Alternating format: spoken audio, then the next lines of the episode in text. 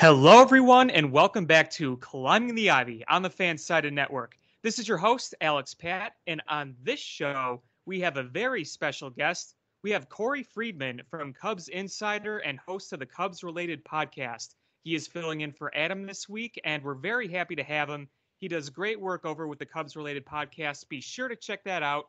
Corey, welcome to the show. Hello, hello. Happy to be talking Cubs baseball, as I said before we jumped on, especially when they won the series that we happen to be talking about. Absolutely. So far, so good, aside from one game in the second half. I know it's only been six games, but they're five and one so far. They just took two or three from the Reds. Uh, so let's just get right into it because there is a lot to address. And luckily, this time there's a lot of good. On previous shows, we've had a lot of negative things to talk about. I'm sure you could relate on your show uh, with this roller coaster season. The first thing I wanted to get into, I wanted to talk about Yu Darvish. He had another fantastic game today. Six innings, two hits, no runs, pretty identical to his last start against the Pirates. Corey, I'm seeing a different Yu Darvish. What do you think? Absolutely. I mean, and it it seems, and this was kind of the the talk on on Twitter amongst the beat writers and a lot of the fans that it, it's all about that fastball, and he had mm-hmm. great command of that fastball on Wednesday afternoon. And it's easy just from a visual, you know, you can dig into the numbers and, and a lot of this would bear out too. But just watching the games, we've all watched him for over a year now. And you can just tell he's a different person when he's able to locate that fastball. We know you can watch all the gifs, you can watch all the highlights of his breaking stuff and just how nasty it is. We all know that. And it all gets set up and infinitely better when he's able to command that fastball and especially when he's able to dial it up like he did at the end of the game on Wednesday in his last batter to Puig. You know, he reaches back, throws 98. We've seen him do that before, but he he definitely looks like a better guy, and the results are following. He was at 83 pitches today when Joe Maddon decided to pinch hit for him when his spot was due up. I wasn't exactly sure why he didn't let him go another inning. Maybe yeah. it was heat, maybe he was fatigued, maybe he was just emptying the tank. What do you think? I was was perusing Twitter just now. It's like a few hours after the game, and I, I, haven't seen anybody specifically address that. I I assume just because they ended up getting the win, maybe nobody cares to go back and figure that out with Joe. But sure, they, he he did have Hottovy come out to the mound at the end of his last inning. There, they had kind of a lengthy conversation, uh, mm-hmm. and it wasn't really a moment where I I was expecting Tommy to head out there, so maybe they were talking about the heat. It, it, certainly seemed that way, and whatever they talked about, we've seen him dial back and and throw in the upper 90s towards the end of these starts sometimes. Yes. So it it seemed, at least just from watching the game on on TV, that he knew that was his last batter, and he was pitching as such. So I'm gonna guess the Heat. Uh, there, there's we've seen Joe take you out and other pitchers before and after the game say that he wanted him to leave on a high note or be in line for the win or mm-hmm. anything like that. But if I would be very surprised if that was Joe's logic today. I, you know, he's given up two hits, he's throwing a shutout, he's only at 83 pitches. So I'm going to assume it was just the heat uh, you know, you, you get up there in pitch count, you just get a little tired, and they all agreed, let's just end it here. But maybe there's something more to it. But I would be very surprised if it was any kind of like, let's get him out feeling good kind of thing, because he was dealing. I mean, you, you got to let him keep going, especially since you used a, a, lot of your higher end relievers in that game on Monday or Tuesday. Yeah. I mean.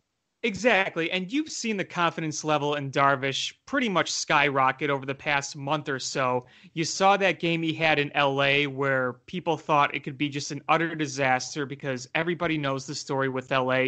He ended up going seven innings, one run. He had the start against the Pirates, like we mentioned. So the confidence level is there. And that's why I agree with you on that. My guess is either the Heat or Joe just said, look, we're up by two We've only gotten two hits so far, which were two solo home runs.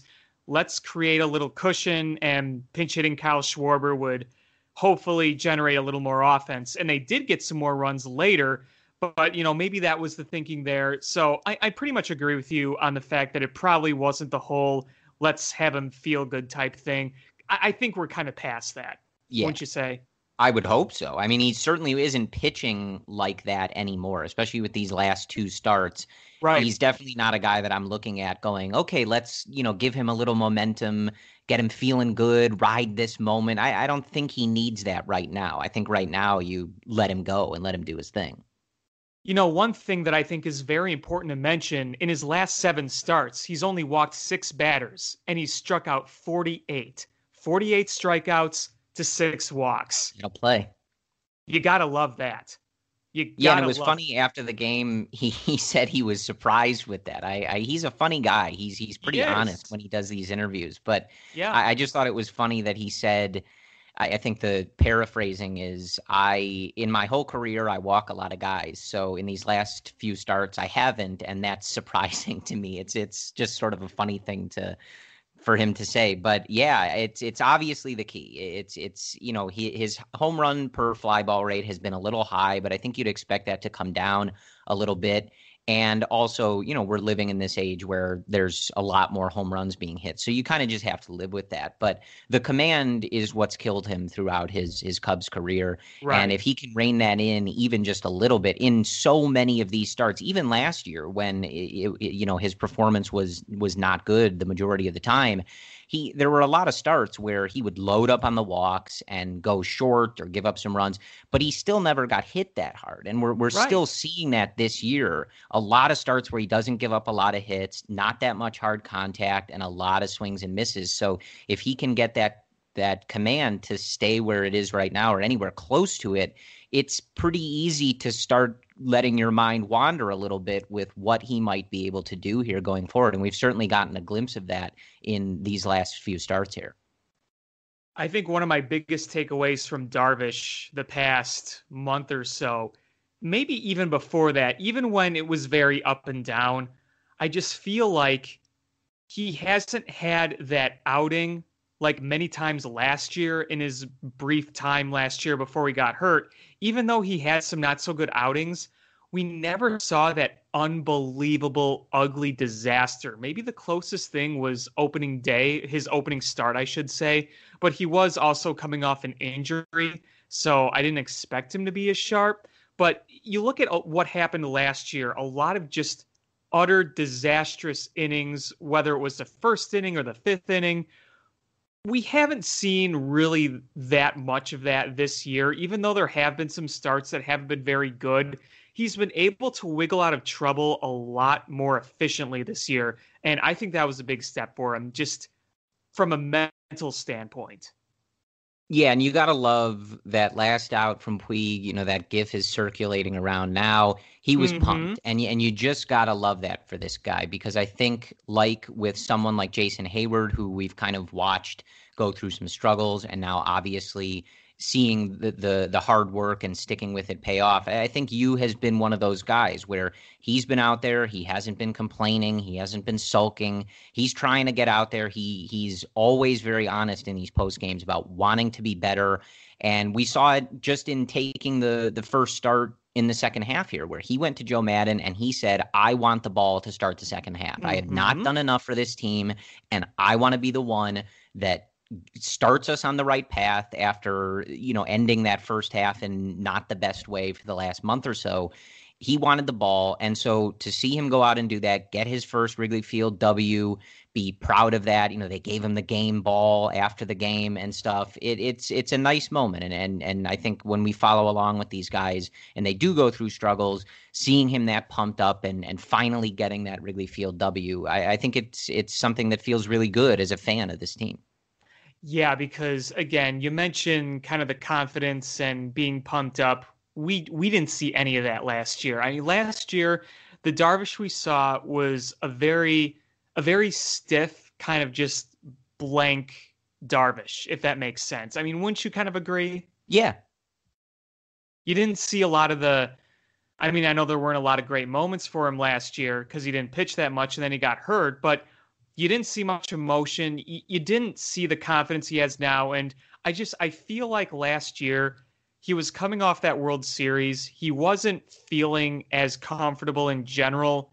Now he is, and you're starting to see the results from that. Yeah, absolutely. And he said after that start in LA that that was a real monkey off his back and, and just being mm-hmm. able to kind of shake that like I can pitch on this mound, I can kind of move past this moment.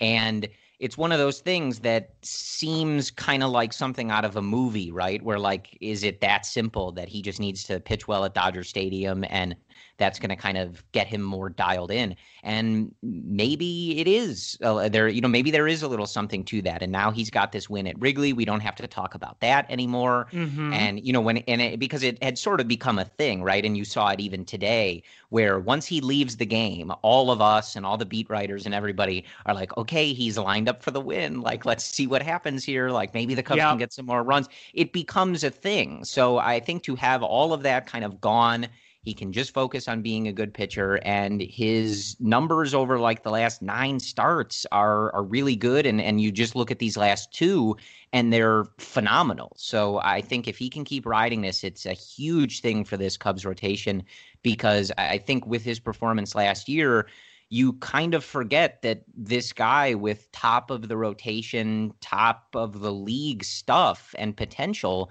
is lurking in this rotation. And and I think that when you start to see it, you're reminded a little bit of okay, like they they do have a guy who can be lights out every single time, and it's Yu Darvish, and and we saw that uh, certainly on Wednesday afternoon if there's a guy in this rotation to miss bats, it's him because you have a guy like Kyle Hendricks who's going to dot the corners and get some weak contact. You have a guy like Cole Hamels who can miss bats, but you know as, as he ages, you're not going to see maybe as good a strikeout numbers. Jon Lester's strikeout numbers aren't huge. He's kind of the mix of uh, swing and miss and contact, and Jose Quintana doesn't miss a lot of bats he's definitely the guy that would lead a, a staff in strikeouts in terms of pitching, uh, starting pitching, I should say. So yeah, I mean, if, as long as he keeps it up, then he could be a huge difference maker going forward. Let's kind of switch gears a little bit and let's talk a little bit of offense because the offense against the Pirates looked like the offense we've wanted to see. You saw a little bit of everything and you saw probably the biggest thing that we have been begging for for a long time, and that's hitting with runners in scoring position. And in that Pirates series, they did it flawlessly. I mean, they were awesome at it. I mean, what what's kind of your thoughts on how the offense has adjusted? Do you think they're just fresher from the All Star break? Do you think maybe they just said, "Hey, we need to be better, so we're going to be better"? And what's your take on it? I think the freshness certainly helps. Uh, they were in a long stretch prior to that break of, of playing every day, but mm-hmm. at the end of the day, everybody's playing a lot. So, and as we go forward in the season here, you're, you're going to have to go through stretches like that again. So, if that was the reason, well, you're going to have to figure that out at some point. But I, I think that the, the freshness helps. And I also think that there were just so many games where it, it was almost – impossibly bad in those yeah. situations because you look at a lot of the numbers for some of these guys and granted some of them are, are going through slumps you know they, they they haven't been hot all year but overall, the numbers for a lot of these guys, I think, like in a vacuum, you'd look at and say, I, I think that they should be getting better results than this. And I will never not be confused, you know, going back to like that White Sox series before the break, I will never not be confused when this group doesn't hit someone like Ivan Nova. I, I don't get it.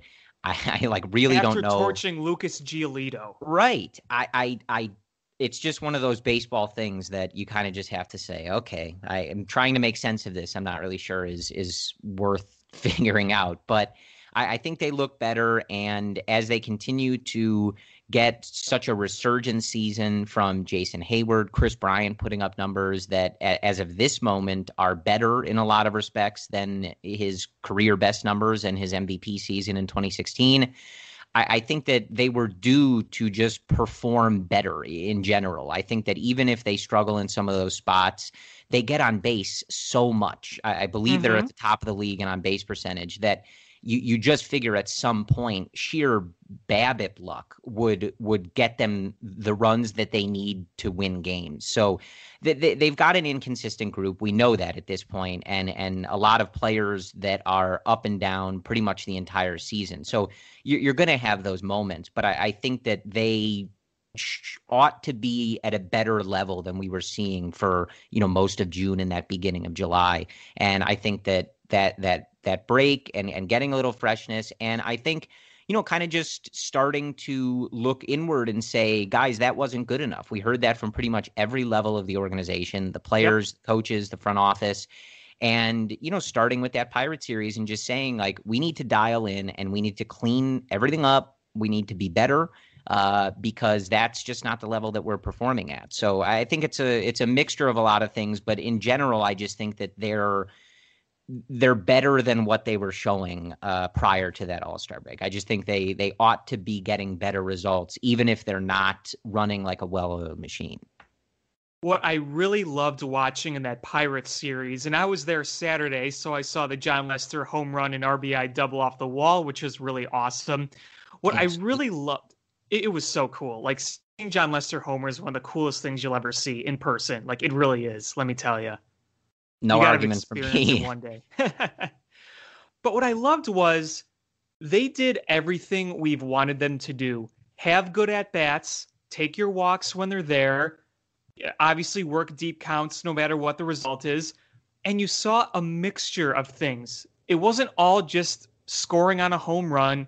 It wasn't all just, oh, he's going to hit a ground ball, but there's a runner on third with less than two outs. So he'll score, you know, like on a little sacrifice ground out or whatever, you saw hits with runners in scoring position, you saw home runs, you saw runs being generated, a very nice mix. And I think we can all agree that that is what this team is capable of doing more often than not.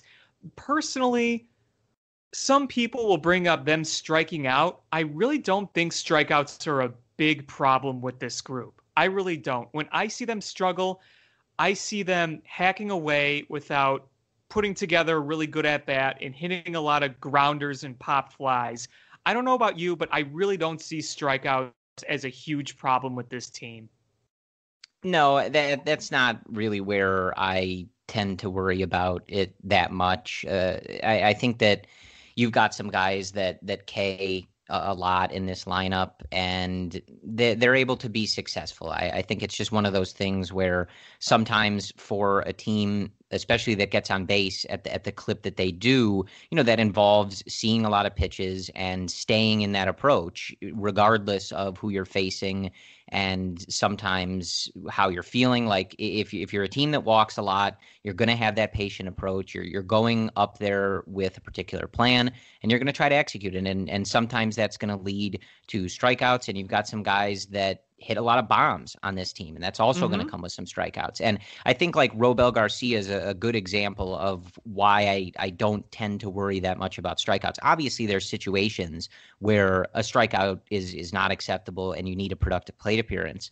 But in general, you look at someone like Garcia, he Ks a lot. There's a lot of at bats where he goes up there, and sometimes it's quick, right? Like he's mm-hmm. just going to get disposed of very quickly. Mm-hmm. But you throw in a double here and there, a home run here and there, and you see the value that that has uh, on the offense. You, you saw that on Tuesday night with his two run home run to get the Cubs back in that game, kind of erase that deficit real quickly. And mm-hmm. if he mm-hmm. strikes out a couple times after that, I'm fine with that. Like you need that offensive production, and sometimes there is a cost to that. It, it's I think it's similar sort of to like when Kris Bryant first came in the league, and because he's Kris Bryant, he was able to continually adjust this to lower his K rate uh, by over 10% from where he was as a rookie. But not everybody can do that, right? So sometimes you just have guys where if you want them to be successful and be doing good things out there, it's going to come with some strikeouts. It's just sort of a symptom of the, the game that the Cubs play at times. But strikeouts are, are not really where I'm directing uh, much of my my fretting with the offense. I think sometimes you just got to deal with it. I mean, especially now this day and age. Home runs are at an all-time high, strikeouts are at an all-time high. It's it's just part of the game today. Right. It, it, that's really just the reality of it. You're seeing people strike out everywhere. It's it's a different game than it was 10 years ago. So yeah, I definitely agree with you there. you mentioned Kris Bryant. Let's let's talk about him. 299, 408, 565. That is his current slash. His OPS is 973. With 20 home runs, he hit his 20th today. I mean, what can you say about this guy? He's playing like Kris Bryant. And right now, like you said earlier, he's on pace to exceed some stats that he put up in 2016. He may not hit as many homers, but you look at the WRC plus, you look at the WAR. I mean, it is all really good. I don't have the number in front of me, but I believe he's around a four WAR right now. I, by the end of the year, if he keeps this up, he's going to be right around where he was in his MVP year. Yeah, it, I mean, it, it is hard to it's hard to fathom that he seems to still be so underappreciated by a lot of his own fan base and I don't really get it but he's he's just he's one of the best hitters in the league. I think if you called Kris Bryant one of the top 5 hitters in baseball, I, I don't think that that's something that should be getting any raised eyebrows at you and I think it's something that you can look at a, a lot of data and, and back up. Since he came into the league in 2015, I think he's right around third or fourth in wins above replacement of all position players. Mm-hmm. And he is also just one of those guys who continually makes adjustments to get better. I already mentioned the K rate, but you just look at someone who came into the league with a 30.6% K rate, and in 2019, it's 19.1. It's and huge difference. Huge difference. And and for him, it was one of those things where in his rookie year, everybody talked, oh well, this is kind of his, you know, his main weakness and something he's gonna have to fix. And he goes out and does it and, and manages to keep up this offensive production. And in 2019, we're seeing him get better. So I, I there, there's really not too much else to say. I, like I there, there's no hyperbole here. He's one of the best players in baseball, and you know he's not putting up a, a season necessarily like what Cody Bellinger's doing in Los Angeles, but Cody Bellinger's doing something totally insane, right? Yeah. So uh, you know that's okay, right? Like you know sometimes guys just go off, right? And and that's sure. okay, but he's he's just putting up incredible numbers. We see him, you know, his, his, willingness to move around the field to allow other guys into in in the lineup. He's making, you know, he made a diving catch out and left today. Mm-hmm. And his ability to move around and, and let Joe Maddon capitalize on that flexibility is huge. And we saw uh, in this Red series and that Pirate series, he's an incredible base runner. He is someone yes. who just absolutely takes every extra base. He's like a gazelle out there, man, and it, it, that's an that's an underrated part of his game that that I I don't know gets as much attention as it should. But if there it is an opportunity, get a lot more. I've been yeah, saying there, for years. If there's an opportunity to take that extra base, he's going to take it, and he's not someone that's going to steal bases, but th- that's a, a, different part of, of base running. And so you just put it all together. And like you said, he's someone who's going to be near the top of those war leaderboards. I think he's in the top uh, five right now in the National League. And he's seemingly getting pretty hot here uh, with the home run ball. And yeah, like I don't, I don't, I don't think he's going to get to 39, which is what he did in 2016 for his so. career high. But you know, maybe he just goes on a run here where he's just popping one every day. Uh, you know, you never know. But uh, all told, he's an incredible player. He's an incredibly valuable player. And I think, especially after the 2018 season, where he's, you know, misses a little bit of time after getting hit in the head and then deals with the shoulder injury that obviously affects his play for him to come back and, and have this season, I, I, know it means a lot to him. You know, he wanted to come back and prove, like, hey, I was hurt. Like, I'm going to be this same guy again in 2019. And not only is he doing that, but he's putting up a better season. It's so you, you just have to love it and, and love that he's on your team and in the middle of this Cubs lineup. In his last 30 games, he has an on base percentage of 461 and a slugging of 636.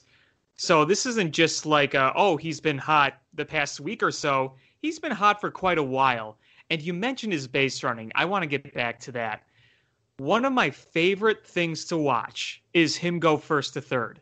And I'm a true believer that in this day and age, in this moment of baseball history, smart base running is more important than stealing bases. The name of the game is get on and slug. When you're moving smartly, that is how you generate runs. And that's what Kris Bryant does. I don't know if you remember in 2017, there was a game against the Cardinals where the Cubs came back and won late at Wrigley Field.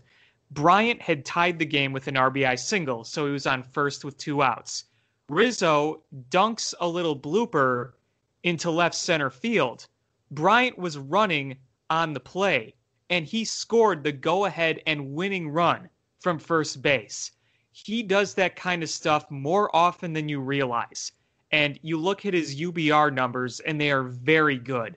Kris Bryant gets a lot of attention for things that he does, but base running is something he deserves more attention for.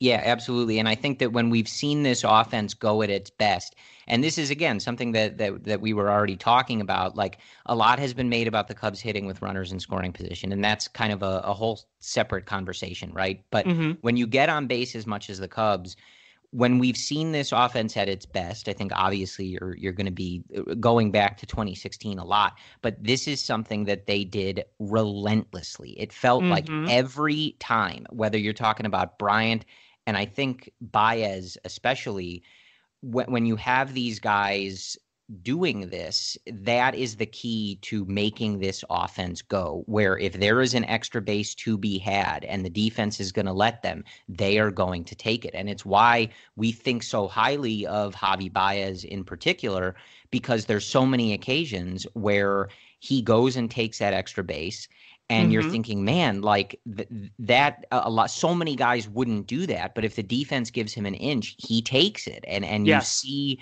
the the value in that. And and like the, the the game with the Cardinals you just mentioned, those things are huge, and especially when you're talking in the playoffs, every little thing matters. And when this team has been at its best, we've seen them execute this stuff better than anybody else, and so I, Bryant is is a key part of that, and I think that that's one of the things that this team is focusing on in this second half here is cleaning a lot of that stuff up, not making as many outs on the bases as we saw in the first half, and getting back to being that group that isn't making those mistakes, but rather capitalizing on them from the defense's perspective. Yeah, because one of the most frustrating things about this season so far as a whole is the lack of fundamentals, whether it's defensive or on the bases. I mean, they're one of the top teams in making outs on the bases, and it's not necessarily just like, oh, yeah, he tried to steal a base and he was thrown out. No, it was a lot of bad reads. It was a lot of just not being aware of what's going on when you're on the bases. I mean, that's stuff that is fixable and it's stuff that they have been better at before. Look at Baez. It was in the game against the White Sox where they beat Giolito the second time at Sox Park. Bryant hits a little blooper over toward Eloy Jimenez, and the sun is in Eloy Jimenez's eyes, and Javi knew that was going to drop, so he just kept running. It's very easy to look at that and hesitate and hold up, but Baez just took off and he scored an easy run. It those little things make such a difference. Yeah, absolutely. And and again, like that's just when this team is at its best and that's what we need to see them get back to. So it's it's it's always fun watching Kris do his thing. And I it's it's one of those things where you you kind of don't realize it when you're watching him that he's such a good athlete and that he mm-hmm. has that speed but but then you you see it and and obviously you're you're thrilled when he's taking those extra bases and and putting him in those positions to score let's shift gears to Anthony Rizzo a little bit because that's another interesting topic. A lot of people have been talking about how Rizzo, oh, he hasn't hit a home run since June 15th in that comeback win against the Dodgers. But here's the thing over his last 15 games, he's slashing 339, 433, 500. In his last seven games, he's batting 440 with a 500 on base to me, I see Anthony Rizzo sacrificing some power for some contact. I don't know about you, but you look at the way he's been swinging the bat. He's spraying the ball around a lot more, and you're seeing him do a lot more dips and dunks. You know, he's kind of just blooping the ball into the outfield, basically trying to just hit them where they're not. Because as we've all seen many times before, Anthony Rizzo is shifted on, and oftentimes he'll hit it hard, but the shift will get him to me, it just looks like he's just trying to kind of play pepper with the fielders. Uh, I don't know if you see the same thing, but that's what I'm seeing. Yeah, I mean, hard to say if it's something that he's doing intentionally, but I, I do always wonder, like with guys like him and Schwarber in particular, like it's got to be so frustrating to make good hard contact to that right side and have it routinely picked up like by that guy playing in shallow right field. and we field. see it so often. Yeah. I mean it, it's it's frustrating for us as fans when it's off the bat and you're like ooh a hit. And then you're like oh okay there's a guy you know playing exactly. in, wherever this guy's playing. Like all right anyway so it's definitely possible that you know that he's he's trying to find ways to put the ball where they're not. Obviously, he's a really good two strike hitter when he chokes up and and just goes for that contact there. But Rizzo is always just one of those guys. Even when he gets off to a slow start, like we've seen him in some of these seasons, I never worry about him. Like he's never. just going to put up his numbers. He's going to do his thing and yeah, it's it's it's a little weird to not see him hit hit home runs as much. And i i really hate it because i've been on this kick for a couple years now where he's hit 32 home runs three times in his career. Mm-hmm. and even though it's totally random and mostly useless i just want him to hit 33 so that he would have a new career high because it's just so weird that he's finished three seasons with the same number. Uh, so him going through this stretch of not hitting one is really not helping that uh, th- that pace for him to do that but he's he's just one of those guys where I don't really even think about him as an offensive player. We we go through kind of like digging into a lot of these guys and what are they doing? What's going on with this slump or this hot streak? Rizzo's just somebody. He's in the lineup. I I don't even think twice about it. He'll he'll get his numbers. He you know Tony's gonna eat right. It it in mm-hmm. some, in one way or another. Tony's gonna eat, and it it's fine with me if he if he's not hitting those home runs. I think we know they're gonna come. And like you said, yeah, maybe he's he's working through just trying to make a little bit more contact, use the whole field, and you know then when he starts getting uh, some of those meatballs, he's going to put him into the seats. But he's he's going to do his thing, and I I don't really think twice about it. If there's a Cub that I worry about the least year in year out, it's him. Yeah. There is no other Cub that gets like as little of a worry from me at any point than him. And here's the thing about his power I don't know if you agree with me or not, but this is just kind of one of my opinions. If Anthony Rizzo wanted to be like a 45 home run hitter with a lower on base and a lower average and some more strikeouts, he easily could. But I just think he chooses to mix in a little bit of everything. I don't know if you agree on that, but that's kind of how I feel about him. I definitely think that if he wanted to sell out more, he, he's got the power. We've seen him hit some monster home runs, and uh-huh. especially those, you know, big moonshot home runs where he ends up down on a knee. He could definitely, I think, sell out and and up the home run number at at the cost of, as we were talking about, striking out more and, and maybe making some weaker contact at times. But he just has that I, I, I think you're right about that. He he has that patient approach, and he's always thinking about what type of contact and what type of, of hitting he needs to be doing for the situation. And then that's I you know I already brought up the two strike hitting, but he's a very smart player and he he's someone who's always up there with a, a particular game plan for the situation and the hitter. And I, I think that's what makes him such a good all around hitter, and why you and I both are saying that he's not someone we ever really worry about because you just know he he has such a strong approach, such a, a good command of the strike zone and and his uh, abilities as a hitter that that's what makes him such a good well-rounded hitter.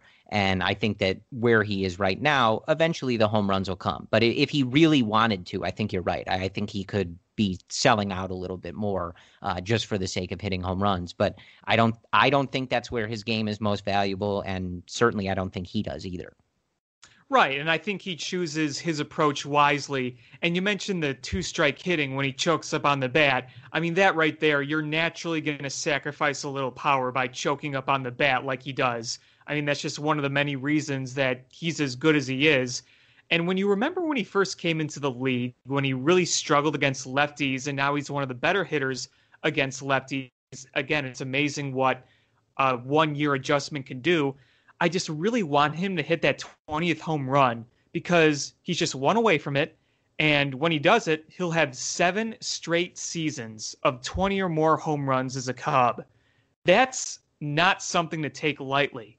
You look at a lot of the sluggers the Cubs have had over the years, but even guys like Derrek Lee and Aramis Ramirez, they didn't have a streak quite like that. Granted, they could have if they didn't have some injury riddled seasons.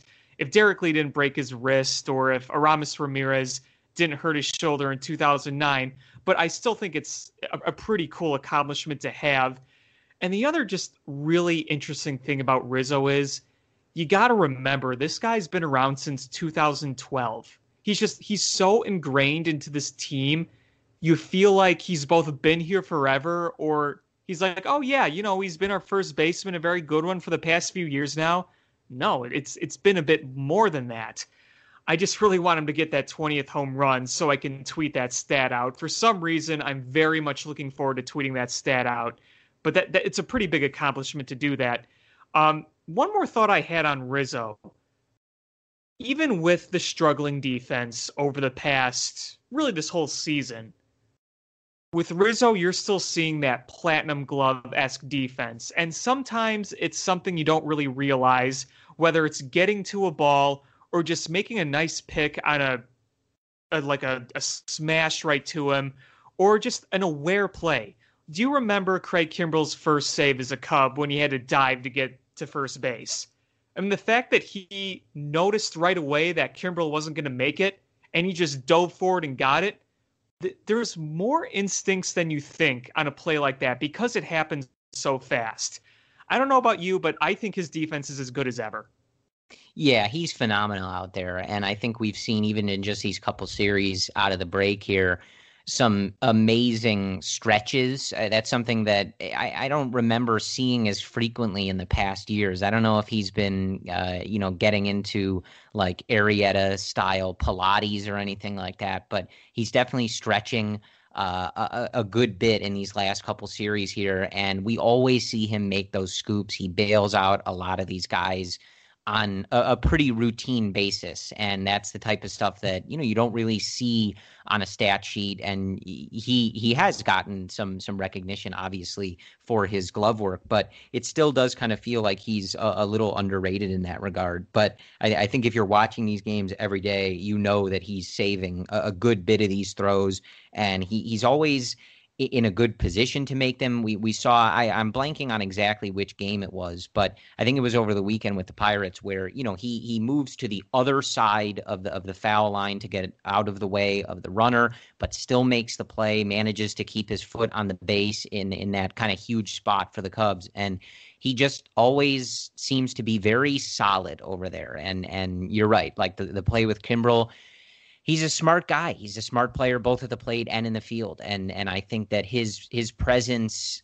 in the field is is sort of similar to his presence in the lineup. He, he's mm-hmm. a guy who just is going to get the job done. He he's a model of consistency and he is just really good at, at baseball. Anthony Rizzo is really good at baseball. If there if there's anything I want uh, your listeners to take away from from me today uh, on on this podcast, I think it's that I think Anthony Rizzo is really good at baseball. I know that's a hot take, but um, wow, yeah, yeah, you may get some flack from that. Wow he's he's just such a, a consistent good presence all over the diamond for the Chicago Cubs. And you're right, it it's it's it's crazy to think about how long it's been at this point. It it, it sometimes doesn't feel that way, but he to to have someone be that consistent and that productive in all facets of the game including his relief pitching. Right, we can't can't forget about his his ability to come in in a pinch when Joe needs him. Uh, is extremely valuable, and and obviously you you look back at the trade that the Cubs make to acquire him, and and his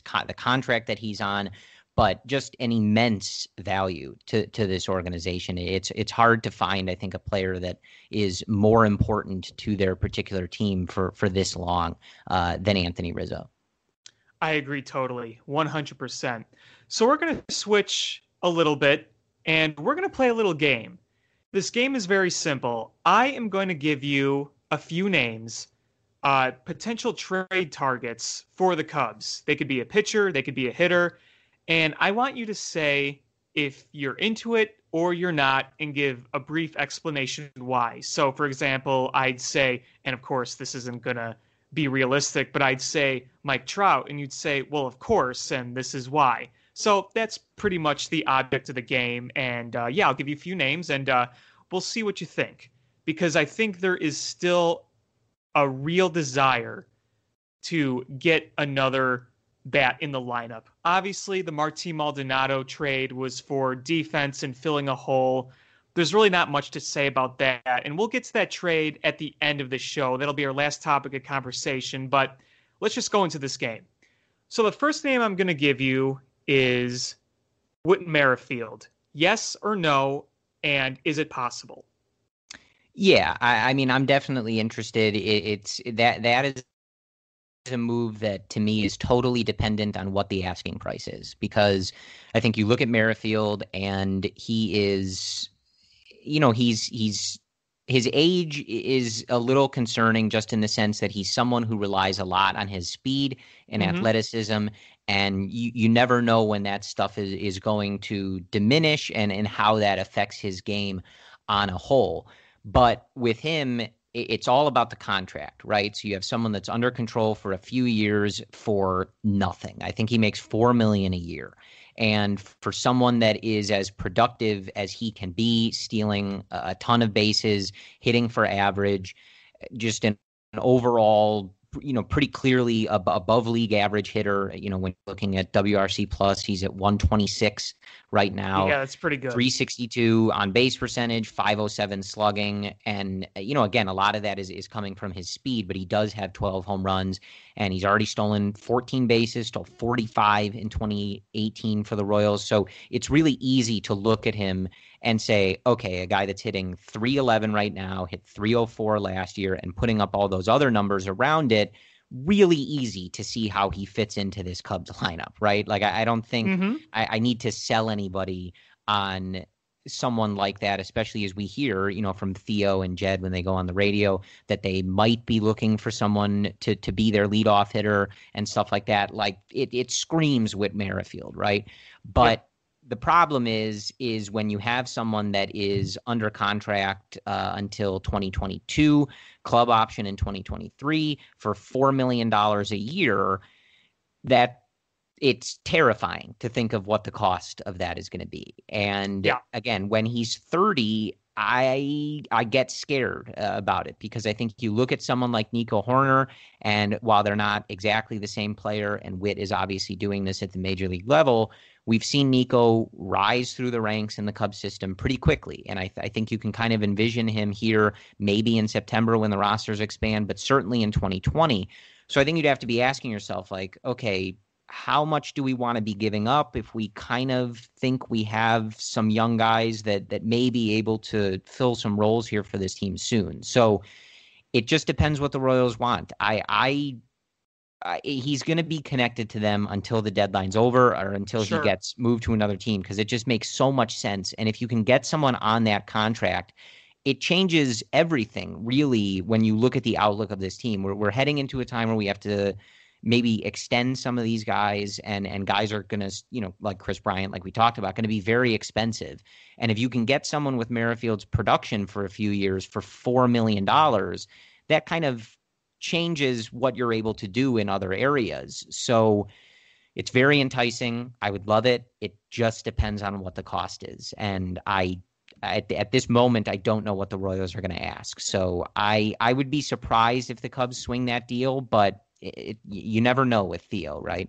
Right, exactly. The next guy I'm going to ask you about hasn't really been talked about as much among fans, but it's something that I've kind of been intrigued by an idea. Neil Walker. He's having a very solid season with the Marlins. Veteran guy, pretty reliable at second base, uh, good bat.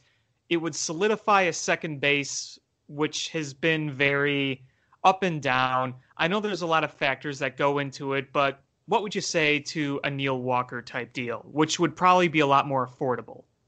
Yeah, much more affordable. He's a free agent at the end of the year.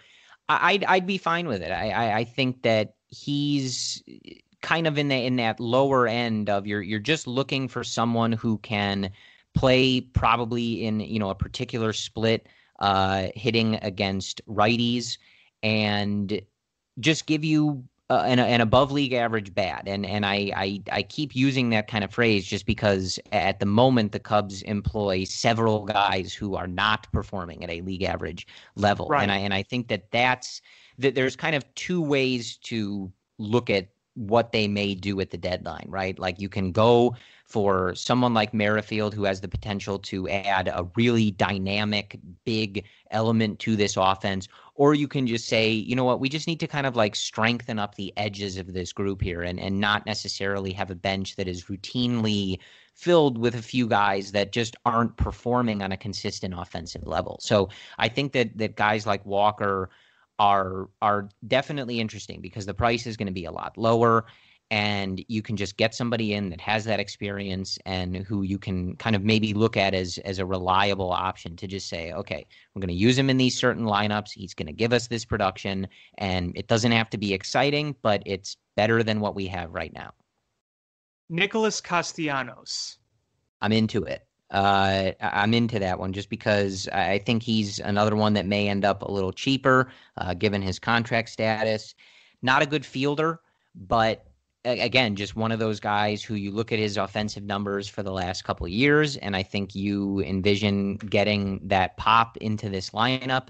And I like it. I think that we we already have, as the roster is currently constructed, a few guys who you can look at and say, okay, this guy is primarily a glove first option. We can get ourselves into a strong defensive position if we're trying to protect a one to nothing lead or we're in a playoff game and we want to shut down the game, right? Turn it over to the bullpen and just put out the best defense that we can. They already have those guys, right? Yes. So what what they need is the opposite of that. I think I, you you'd like them to be better fielders than Castellanos, but you know beggars can't be choosers.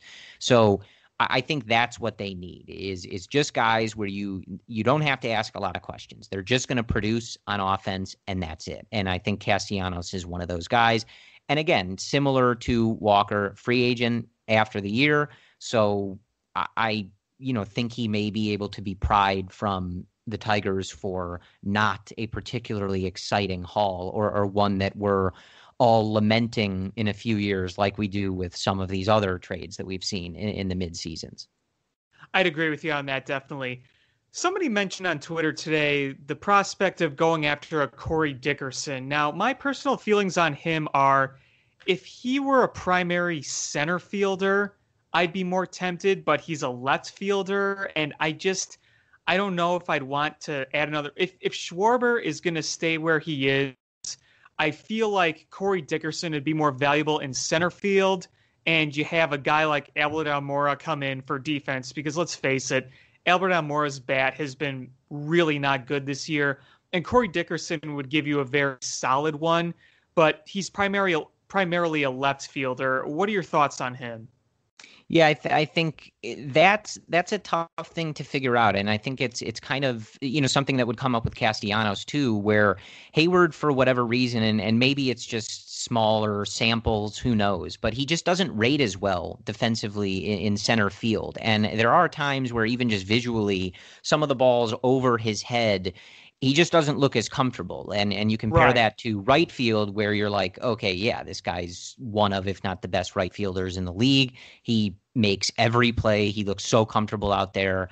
And sometimes in center field, it just doesn't look like that because it's not the position that he's always played and, and you know has the most of that experience in. So it would be interesting to see what they did with uh, you know any outfielder that they got as it related to that and kind of like that everyday playing time. I, I'm always eh, maybe concerned isn't the right word, but but the you know an interdivision trade, I I would wonder if the Pirates would you know maybe have a higher asking price uh, as it related to the Cubs than somebody else. But again, I I, I think that there's there there and you know Merrifield is is kind of in that other tier. But I think the the tier that Dickerson finds himself in is again kind of just those guys where we just need somebody to give us reliable production on offense. And and I think that it, whichever of those guys that you can get for a cost that you're comfortable with, I think that's where the Cubs are going to end up going. We we've heard them just it's it's it's not going to be a coincidence when you hear Theo, Jed, and these guys going on the radio and doing these interviews and routinely saying that they want to add position player depth. When they right. say it the first time you listen, when they say it the second, third, and fourth time, you say, okay, they're like they're going to go and look out and try to add position player depth. And I think guys like Dickerson, Castellanos, and some of these other names are the e- are going to be the easiest to acquire and and sort of fill that need w- without getting too crazy here. But I, you know, you never know what Theo's gonna pull, right? I, I've I've learned not to necessarily try to try to figure him out uh, in advance, right? Exactly. And the other thing that I think people have to keep in mind is the core itself, as long as it's healthy, is good enough to win a World Series. You just need the supporting cast around it. And the supporting cast hasn't really been there this year. I think one of the biggest problems with the team so far is that the depth has not been doing its job. We've seen Russell struggle despite a home run today. We've seen Daniel Descalso be one of the worst hitters in all of baseball. I mean, Jon Lester's stats are much more impressive than his, which is, you know, not not something you really want to see necessarily. There's a lot of factors that go into this. Obviously, your farm system not being as stacked as it once was prohibits you from making a blockbuster because I, I don't know about you, but I really don't see them trading Alzolay or Nico Hoerner.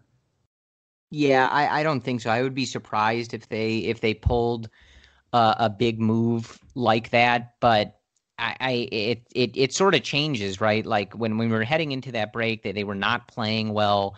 And I think I was more in the camp of, okay, I think that they're to add on the fringes and just sort of see what this group can do, right? But, you know, they come out in the second half, they kind of remind you of who they are. They, they look a lot tighter, cleaner, and just better overall.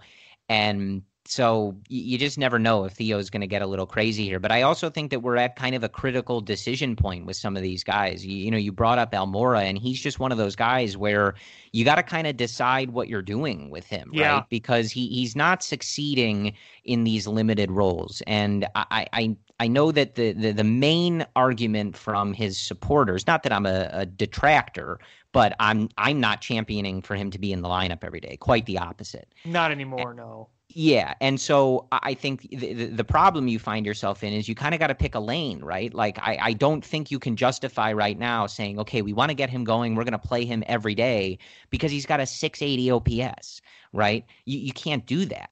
So you kind of have to pick a lane where you're like, okay, well, do we envision this guy being the center fielder of the future? Do we envision him being a bench bat, defensive sub?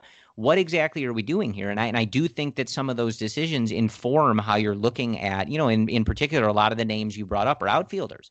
So mm-hmm. you kind of have to have a plan here for, okay, Schwarber's playing almost every day. Heyward is in this resurgent offensive season. He's playing every day, no questions asked. As he should. Right. You, you kind of got to pick a lane with some of these guys and say, okay, are we comfortable if they're a bench bat and definitely not getting regular playing time?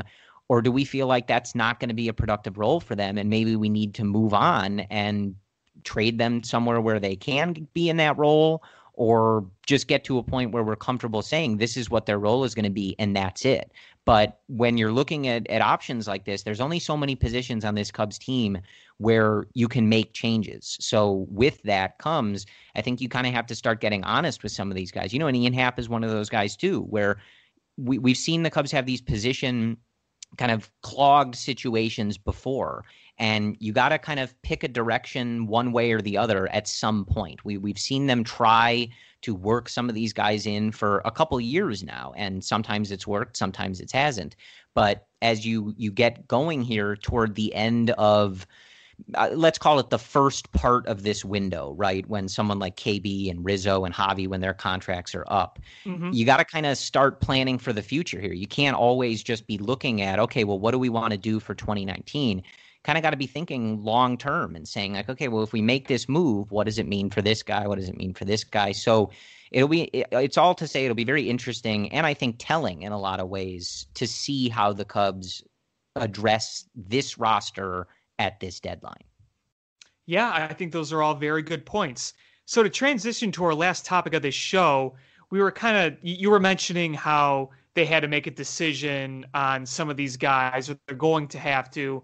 They clearly made one already on Mike Montgomery as he was traded to the Royals for Martin Maldonado. I think there's no secret that he wanted to start, and that just wasn't in the wings for him with Chicago.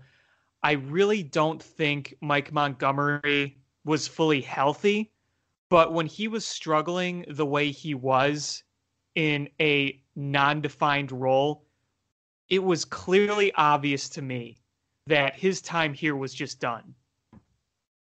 Wouldn't you say? Yeah.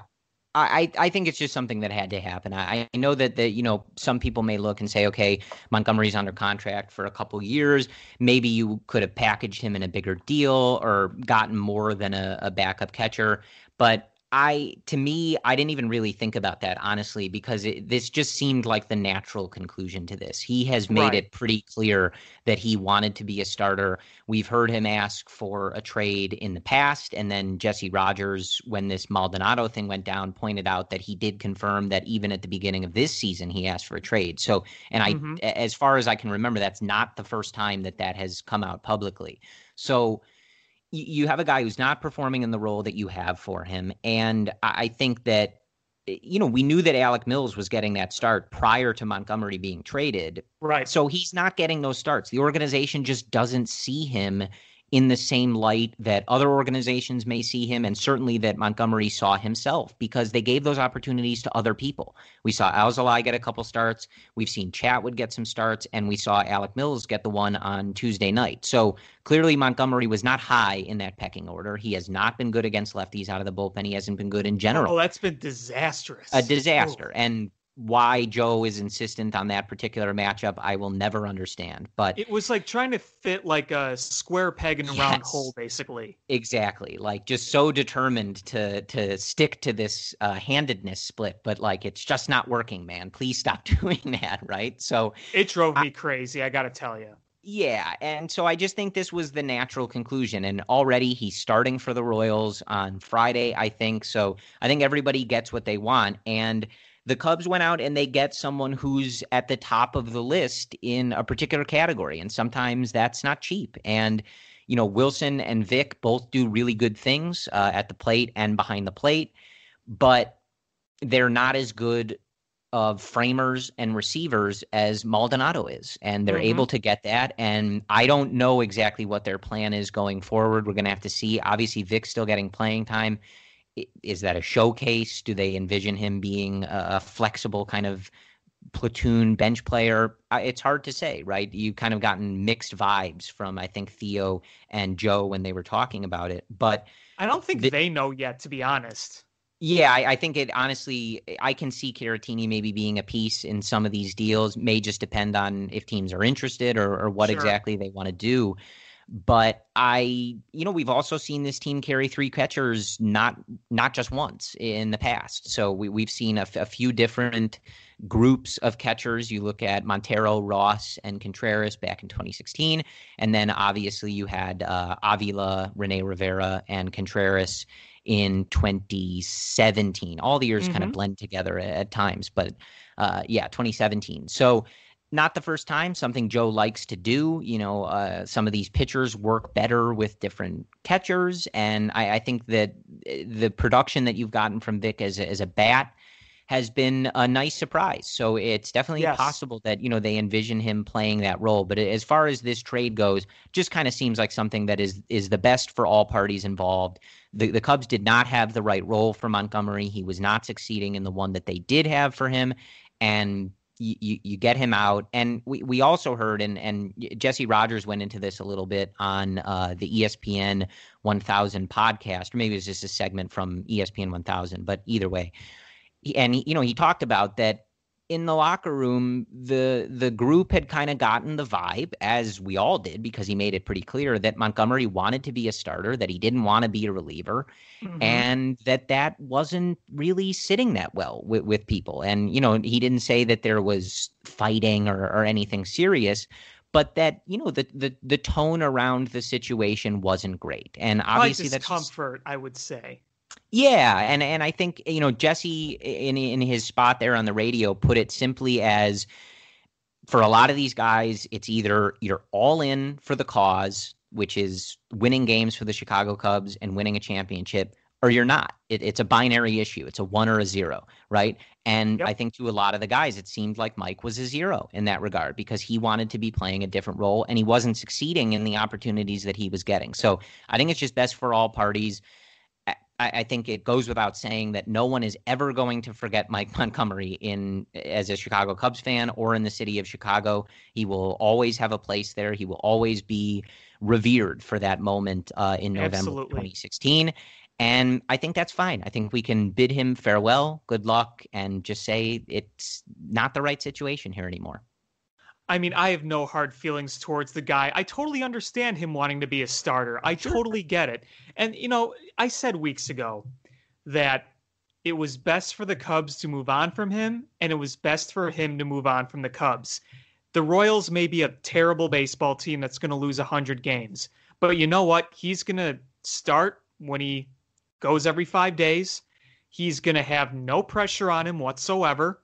I mean, there's no pressure in Kansas City when you're going to be a hundred game loser and there's barely a third of the crowd in the stands that fills up the place. So it, it's going to be good for him. I truly believe that, and I really hope he goes out there and shoves.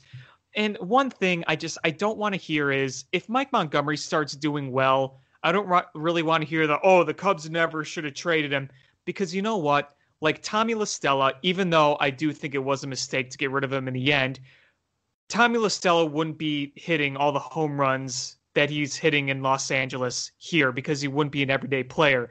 And here, Mike Montgomery would not be starting every five days or getting a definitive role. Sometimes a player's performance is just based on the role and the environment, and it wasn't going to work here. And the other thing about Martin Maldonado is okay, he's not going to hit, but what veteran backup catcher really does hit well? I mean, David Ross wasn't exactly Ty Cobb at the plate. Right. And Martin Maldonado has 75 defensive runs saved in his career. That's pretty good. Yeah, and again, it's just not not a specific asset that the Cubs had, and and I think it's also important to remember, especially in 2019, that that that waiver deadline isn't there anymore. So you kind of have to evaluate your needs right now because that trade deadline at the end of this month is a hard deadline. And and you may not be able to eh, predict your needs as well as, as as you may have in the past. And i think that they you know theo said they were already kind of having these conversations and you've got Willson with a foot thing and it, it sounds fine. It sounds like something that they got in front of and they're going to be proactive about.